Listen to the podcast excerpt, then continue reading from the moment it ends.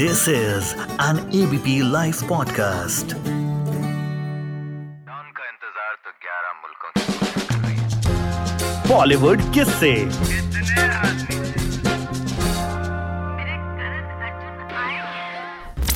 आज सपना की कहानी होगी सपना की जुबानी। हम्म क्या पूछना है? सपना अ, सबसे पहला सवाल तो हमारा यही होगा आपसे कि सपना चौधरी आखिर सपना चौधरी बनी कैसे? कौन है सपना? हमने आपके साथ कई इंटरव्यूज़ किए हैं तो आपने एक बार कहा था कि मुझसे किसी ने ना ये सवाल नहीं पूछा।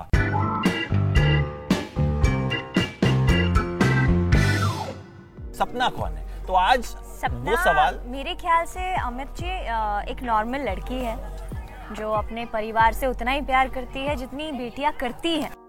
और मैं तो बोल सकती हूँ मैं शायद नॉर्मल लड़कियों से ज़्यादा ही अपने परिवार को प्यार करती हूँ। तो वो भी मुझे बदले में उतना ही प्यार देते हैं।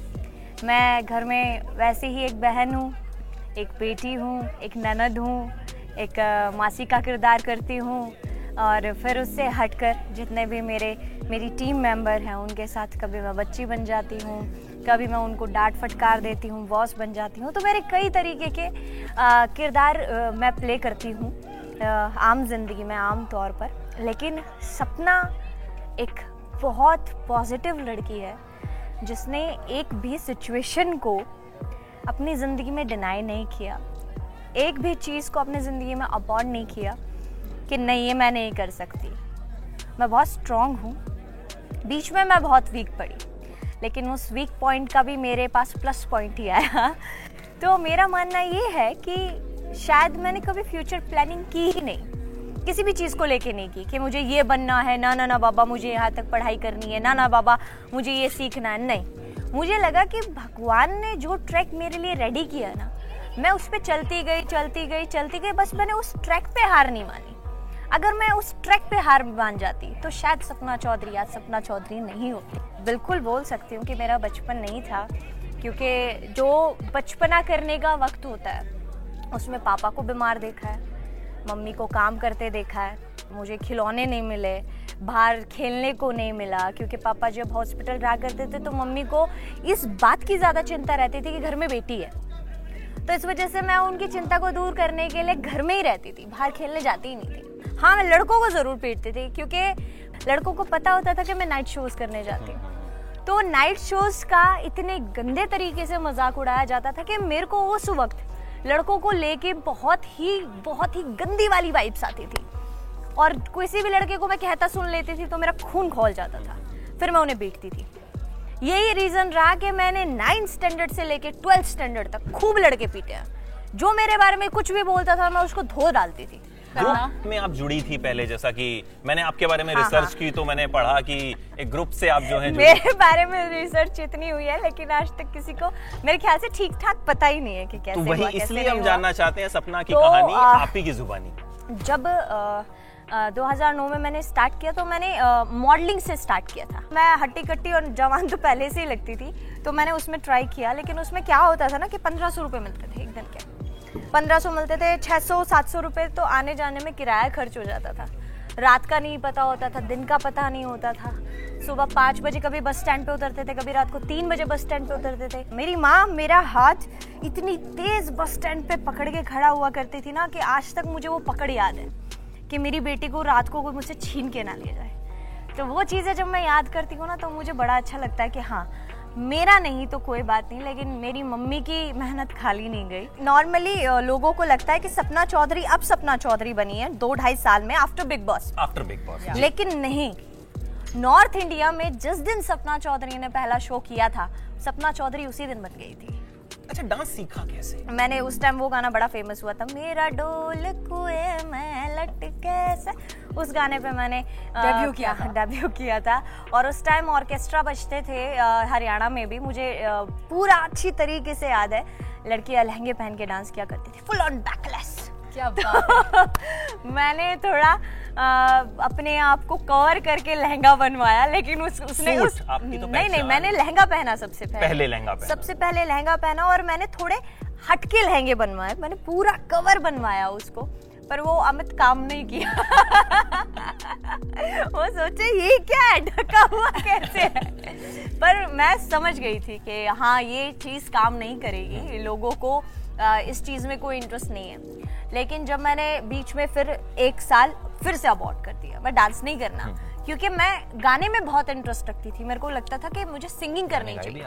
मैंने बहुत गाने गाए अभी फ़िलहाल जब चढ़ गया ना और जब मैं यूँ बोल देती हूँ आए मैं गाऊँगी।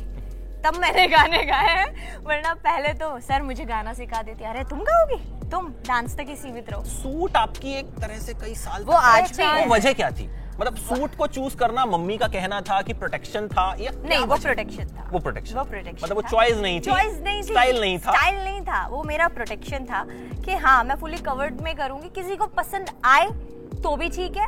नहीं आए तो मुझे एक दिन का इतना पेमेंट मिल रहा है। इनफ है मेरे लिए। मैंने उस बेसिस पे किया था। लेकिन मुझे ये नहीं पता था कि सूट को इतना पसंद किया जाएगा कि आज हरियाणा में हर लड़की सूट हर में लड़की डांस सपना चौधरी सूट्स मतलब यहाँ हमारे पास कई बार जब कुछ लोग आते हैं तो देखो मैंने सपना चौधरी जैसा सूट पहना इस तरह की बात करते अच्छा हाँ। वो बात रह गई शगुन डांस सीखा कैसे?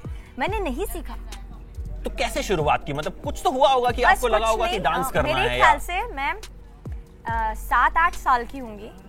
तो हमारे पड़ोस में एक शादी थी और मैं इतना नाची इतना नाची कि दूल्हा दुल्हन को किसी ने नहीं देखा। मेरे को मतलब शादी को हाँ कर और लिया। मेरे पापा मुझे देखे इतने इनसिक्योर हो गए कि मेरा हाथ पकड़ के वहाँ से लेके आ गए। और उन्होंने मुझे बहुत डांट मारी। कैसे कोई करता है? मुझे तो पता ही नहीं था तेरे को डांस भी आता है ये है वो है। फिर मैंने बोला ठीक है पापा आज के बाद उम्र क्या रही होगी। सात आठ साल की होंगी मैं। सात आठ साल में सपना ने शादी में डांस किया और वहाँ से डांस एक्सप्लोर हुआ और आज और मुझे सबसे अच्छा क्या लगा? मेरे पापा को इस बात पे गुस्सा नहीं है अमित के मैंने डांस किया। मेरे पापा को इस बात पे गुस्सा है कि लोगों ने मेरे पे पैसे फेंके और मैंने वो उठाए। टाइम मुझे ये लगता था कि आप दस रुपए दस रुपए मारे जा रहे हैं तो हाँ, मैंने मैंने सारे खसेट लिए। और तुम मानोगे मेरे पास दो सौ ढाई सौ रुपए इकट्ठे हो गए। तो पापा ने मुझे बहुत डांट मारी। फिर मैंने बोला ठीक है आज के बाद नहीं डांस करूँगी. फिर मम्मी ने मेरे को एक दिन डांस करते हुए पकड़ लिया। मैं उस गाने पे कर रही थी ओ मेरे सोना तुम मेरे हो ना। और मैं ऐसे ऐसे ऐसे ऐसे कर रही थी। मम्मी को लगा कोई सोना मिल गया है। मम्मी मैं ऐसे ऐसे कर रही थी। मम्मी कह रही हाँ तू तो बहुत अच्छा नाचा है। और फिर ऐसे ऐसे करके मेरे को मेरे हाथ में दस रुपए दे दिए। बस मेरी तो निकल ली मैं कहा यार जब भी नाचूँगी ना पैसे मिलते हैं। अब मेरे को सनक चढ़ गई मगर जब भी नाचूँगी पैसे मिलेंगे। तो फिर मैंने पापा के सामने एक बार और डांस किया थप्पड़ पड़ा। मैंने बोला पापा सब तो पैसे देता हो थप्पड़ मार रहे हो। तो बोले कोई पैसे वैसे नहीं देते बेटा गलत बात है पढ़ाई में ध्यान दो। पर उनकी इनसिक्योरिटी भी बहुत ठीक थी। अपनी जगह फिर बंद कर दिया बिल्कुल। लेकिन हाँ मुझे ये थोड़ा सा था कि हाँ रिदम अपने आप ही है इंटरनल तो शायद मैं डांस करूँगी तो वो हो जाएगा। फिर जब मैंने स्टार्टिंग की तो मुझे लगा कि यार अब इस लाइन में आई गए हैं तो शायद कुछ अलग करना चाहिए अलग ट्राई करना चाहिए। मैंने खो दिया और अपने जो मेरा बिल्कुल अलग सा यूनिक सा स्टाइल था उसको मैच किया और जितने भी अलग अलग स्टेप हो सकते थे मैंने सारे निकाल डाले। चुन्नी ओढ़ के ये ओढ़ के वो ओढ़ के और जब मैंने उनको स्टेज पे ट्राई किया तो वो जो स्टेप हरियाणा को आज अलग मुकाम पे लेके गए हैं। पे जब आप डालते हैं तो वो स्टेप्स ने क्या कमाल किया वो आप देख सकते हैं। पर उस उन स्टेप पे जो देर रात तक मेहनत हुई है वो किसी ने नहीं सपना चौधरी स्टेप्स नाम से ही जो है वो जाने जाते हैं। तमाम बड़े सुपरस्टार्स के भी स्टेप्स रहे हैं हाँ। शगुन। अच्छा सपना कामयाबी अपनी कीमत वसूलती है। आपसे भी वसूली एक दौर ऐसा आया जब सपना चौधरी बहुत डाउन भी गई। उससे आप उभरी देखिए वो एक मिसाल है बहुत उभरी। इस देश की तमाम लड़कियों के लिए। जहाँ तक मैंने देखा है कि आप हर सिचुएशन को वक्त दोगे ना तो बुरी से बुरी सिचुएशन हँसते हँसते काट सकते हो। लेकिन आप उस चीज़ को वक्त नहीं दोगे ना, उस चीज़ को वहीं रोक दोगे और तुरंत डिसीज़न लोगे तो वो खराब कर देती है। जैसे कि मैंने लिया, मैंने कम से कम पंद्रह दिन अपने घर की सिचुएशन ऐसी देखी है कि जहाँ मैं अपने घर को कहीं और ले जाने की सोच रही थी, वहाँ मुझे इतने इतने मतलब लोगों के ताने सुनने को मिले कि सपना चौधरी ने ये किया, सपना चौधरी ने वो किया, फलान धमकान। और फिर मैंने अपनी मम्मी को कभी ये सोचा भी नहीं था कि वो कुछ ऐसा करे जो मैं देख ना सकूँ। मैं आज भी नहीं चाहती कि मेरी माँ कुछ ऐसा करे कि मैं देख ना सकूँ। तो वो हमेशा जो वो सिचुएशन थी कि मेरी मम्मी का पुलिस स्टेशन में बाहर बैठना बार बार उनको चार चार पाँच पाँच घंटे वेट कराना लोगों का, दिक्कत देना, परेशानी देना तो वो चीज़ कहीं मैं पचा नहीं पाई और मैंने ये कदम उठाया। लेकिन ये कदम उठाने के बाद जो चीज़ें मैंने देखी हैं कि लोग मुझे इतना प्यार करते हैं लोग मुझे इतना मतलब मैंने उस टाइम जब मैं नौ दस दिन हॉस्पिटलाइज थी मेरे मुझे खाना नहीं पच रहा था तो मैंने हॉस्पिटल के सामने लोगों को नौ नौ दिन भूखे देखा है कि मैं ठीक हो जाऊँ। तो फिर गिल्टी फील हुआ कि यार किया क्या ये? वक्त देती तो शायद मतलब सिचुएशन मैंने देखा है कि 80 साल की बुज़ुर्ग महिला स्टेज पर तमाम भीड़ को चीरती हुई आपके पास आती है हाँ। आपको आशीर्वाद देती है। जिन लोगों ने उतार चढ़ाव ज़िंदगी में देखे हैं कीमत पता है मेहनत की पैसे की परिवार की रिस्पॉन्सिबिलिटी की तो वो लोग मुझे समझ सकते हैं और वो ही मुझे फॉलो कर सकते हैं और वो ही मेरी बात को समझ सकते हैं। बाकियों की तो मैं सिर के ऊपर से या टांगों के नीचे से निकल जाती बिग बॉस में सपना तमाम सितारे जाते हैं जो जीतते हैं आज शायद उनका पता भी नहीं है। मतलब अगर मैं काउंटिंग करूँ तो पता भी नहीं होता है। हाँ। लेकिन बहुत कम ऐसे हैं जो हाँ। कामयाब हुए हैं तो आपको क्या लगता है कि बिग बॉस एक पड़ाव रहा? बिल्कुल अहम पड़ाव रहा? बहुत बहुत अच्छा पड़ाव रहा। मेरे ख्याल से जब तक मैं यहाँ थी मुझे सिर्फ़ नॉर्थ इंडिया की क्वीन कहा जाता था। आज मुझे देसी क्वीन टैग मिला बिकॉज़ ऑफ़ बिग बॉस। दिखाइए अपना टैग दिखा भी दीजिए तमाम देश की जो लड़कियाँ हैं उनके लिए सपना मिसाल है कि मुसीबतों को पार कर कर कैसे आगे बढ़ा जा सकता है। और सपना आप क्या आपके दिल की बात जो आप कहना चाहती हूँ देश से शेयर करना चाहती हूँ लोगों से लड़कियों से लड़कों से तमाम अपने चाहने मैं- वालों से। मैं देश से तो यही कहना चाहूँगी देखिए जब तक आपने किसी की जर्नी नहीं देखी आप किसी को महसूस नहीं कर सकते किसी को आप जानते नहीं हैं कि उसने क्या क्या देखा है क्या क्या किया है लाइफ में। और अगर वो आज स्टैंड करता है तो आपका कोई हक नहीं बनता उसे उल्टा सीधा बोलने का। प्लीज़ ये गालियाँ गलोच मत कीजिए, क्योंकि कोई फ़र्क नहीं पड़ेगा आपकी गालियों से, लेकिन हाँ आपकी परवरिश ज़रूर दिखती है कि किस तरीके की आपकी माँ ने आपके बाप ने आपको हिदायत दी है।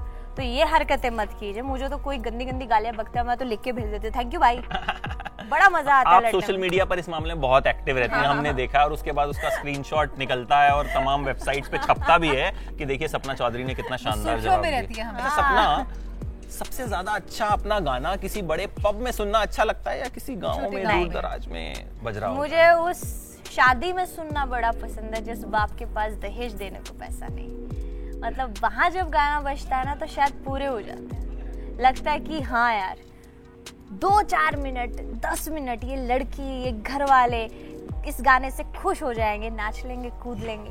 बस वहाँ पब नहीं। डर लगता है कभी किसी ना अब तो नहीं लगता।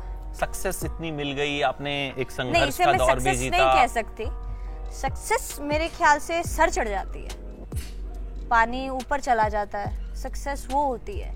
मेरे लिए सक्सेस नहीं है। मेरे लिए मेरी ज़िम्मेदारी है फ़िलहाल अभी। आपके साथ हमारा एसोसिएशन मुझे लगता है चार पाँच साल से तो है। हाँ। और जैसी सपना चार पाँच साल पहले थी वैसी ही आज है। लेकिन मानिए मतलब उससे ज़्यादा अच्छी हो गई। हुई तो हमारी तरफ़ से आपको शुभकामनाएँ। और कोई you. दिल की बात आप कहना चाहें बताना चाहें। दिल में तो मैं कभी कुछ रखती ही नहीं मैं हमेशा कर देती हूँ। तो ज़रूरत नहीं पड़ती कि और मैं इसीलिए शायद नीट एंड क्लीन हूँ दिमाग से दिल से कि कोई भी बात मन में मत रखो। दो दिन बाद शायद अगले को समझ में आएगी लेकिन आएगी ज़रूर। तो मन में रखोगे अंदर ही अंदर पी जाओगे तो अपना ही नुकसान करोगे। तो चाहे गाली बकनी हो चार बक बका के निमटो कोई फ़ायदा नहीं है। तो बिल्कुल तो ये सपना की कहानी थी।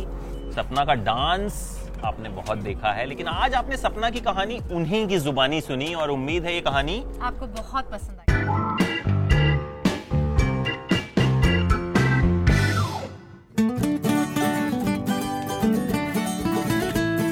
this is an ABP live podcast.